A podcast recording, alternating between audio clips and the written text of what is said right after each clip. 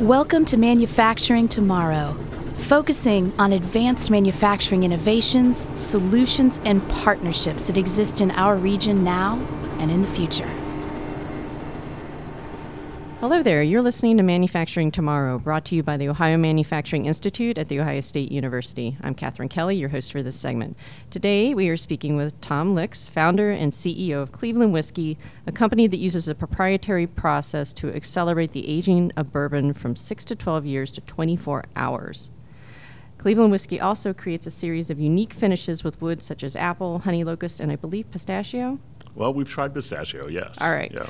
Um, not traditionally used for barrel production. Needless to say, the startup is pushing the boundaries of traditional whiskey making. Uh, it is well into the commercialization process and is distributing in most of Europe and Japan and China. Tom directed the Center for Entrepreneurship and was faculty at Lake Erie College. He was also vice president of the Cleveland Lakefront Development Corporation before he came up with an idea to develop a patented technology that dramatically speeds up the process of aged whiskey. He earned a doctorate in marketing management at Boston University, and more importantly, he learned how to make spirits during his Navy days. That's correct. All right, Tom, welcome to the show. Thank you. I'm, I'm happy to be here, Catherine. Uh, for those of our listeners who are not familiar, how was Cleveland Whiskey founded and how has it developed as a company? Uh, you know, that's sort of a long story, but but let me give you the uh, the impetus behind it, or the inspiration behind it. I really I read an article a number of years ago about people entering the uh, the middle class for the first time in, in some developing countries like China. And it talked about how people then sought out affordable luxuries. And as I read that more and studied it a little bit more, I realized it wasn't just affordable luxuries, but conspicuous affordable luxuries, things that they could share with their friends. Digging a little bit deeper, even though there's a very small market penetration of things like scotch and bourbon, I realized that those were starting to tick up. And a light bulb went off and said, wow, if if these emerging middle class populations around the world start coming online, you will have a tsunami of market demand that traditional manufacturing processes will not be able to cover. You can't crank up production like cornflakes or computer parts with a whiskey. You've got to put it in a barrel and wait for six or eight or 10 or 12 years very patiently to get the flavor that you would normally have in a whiskey. And I am not that patient a person, and I don't think the markets are that patient either. And uh, you're dealing with some really high powered disruptive technologies Right. uh, to accelerate the aging process. And uh, that makes you a just in time manufacturer. And compared Correct. to Kentucky distillers, I bet they're foaming at the mouth at this, you know, at this turnover. Well, you know, it, it's interesting. A lot of people uh, talk about the accelerated process, but I think that's actually the least important thing of what we do. What this enables us to do is use woods that have never been used before to provide flavor to whiskeys. Now, up to 80% of the flavor in a whiskey comes from the interaction with the wood, and that interaction typically places takes place inside a barrel, a barrel made of oak, whether it's a European oak for scotches and other whiskeys, or an American white oak if you're making a bourbon, but it's all from oak. And if you're getting up to 80% of the flavor from the same sort of wood, that means most of those whiskeys are, are pretty similar. You know, from best to worst, there's a lot of similarity there. Um, there are beautiful woods out there like black cherry wood and hickory and sugar maple, woods that we're using now that if you made a barrel out of them, they would leak like a sieve. So nobody's ever done it that way. But we have the capability to get all of our flavor from the wood. No sugar, no syrup, no artificial uh, flavor or color. All of it's coming from the wood. It's all natural, and you've got a range of flavors like like a an orchestra playing a symphony. It's amazing the sort of flavor you can get from these different woods. and you're just completely exploding the flavor profile of We really, we really are. You mentioned pistachio early. It's one of the woods that we've experimented with, but you know we've tried uh, uh, peach and walnut, and, and we're working. You know, uh, we're we're producing and selling the woods like hickory and sugar maple and apple and even honey locust that you wouldn't expect to use as a as a wood for. Uh, a whiskey, but we can use those and find some really exceptional and different experiences in those flavors and aromas. Uh, during the conversation we had earlier in the year, you mentioned uh, beginning the process of filing patents and then deciding to go the trade secret route Right. like Coca Cola. And what, what is the import of protecting the innovation used for your products? Well, I mean, it's pretty important for us as a company, obviously, and, and we do have one patent that we filed, but we must, I, I must admit, we've gone pretty far beyond that in terms of our technology. And uh, at least for the moment, we're sticking to very closely guarded and carefully protected trade secrets. That seems to uh, be working well for us. It's certainly worked well for Coca Cola for a long time, and uh, I think we'll stick with that at least for now.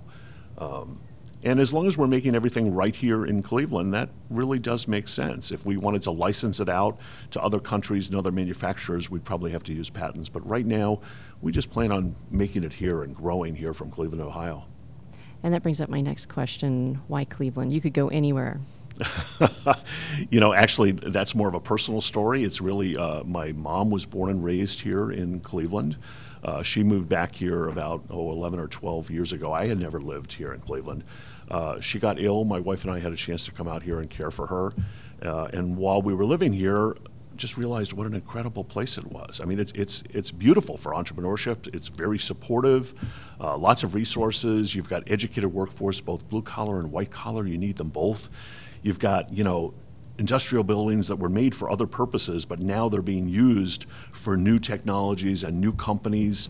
Uh, we've got a great fresh water supply. I mean, there's just a lot of good things going on here. And I've, I've had businesses in Boston and Seattle and Denver, and uh, uh, Cleveland ranks right up there. It's a great place to be. And evidently, access to different woods. yes. Right now, actually, all the woods we have in production are woods that we get right here in Ohio.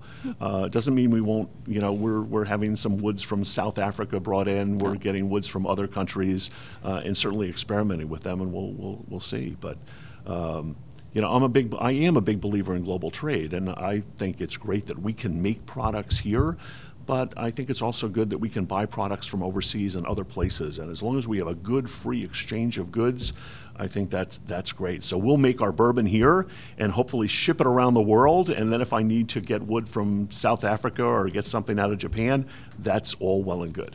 Oh, that sounds like an amazing way to grow. It is. Yeah.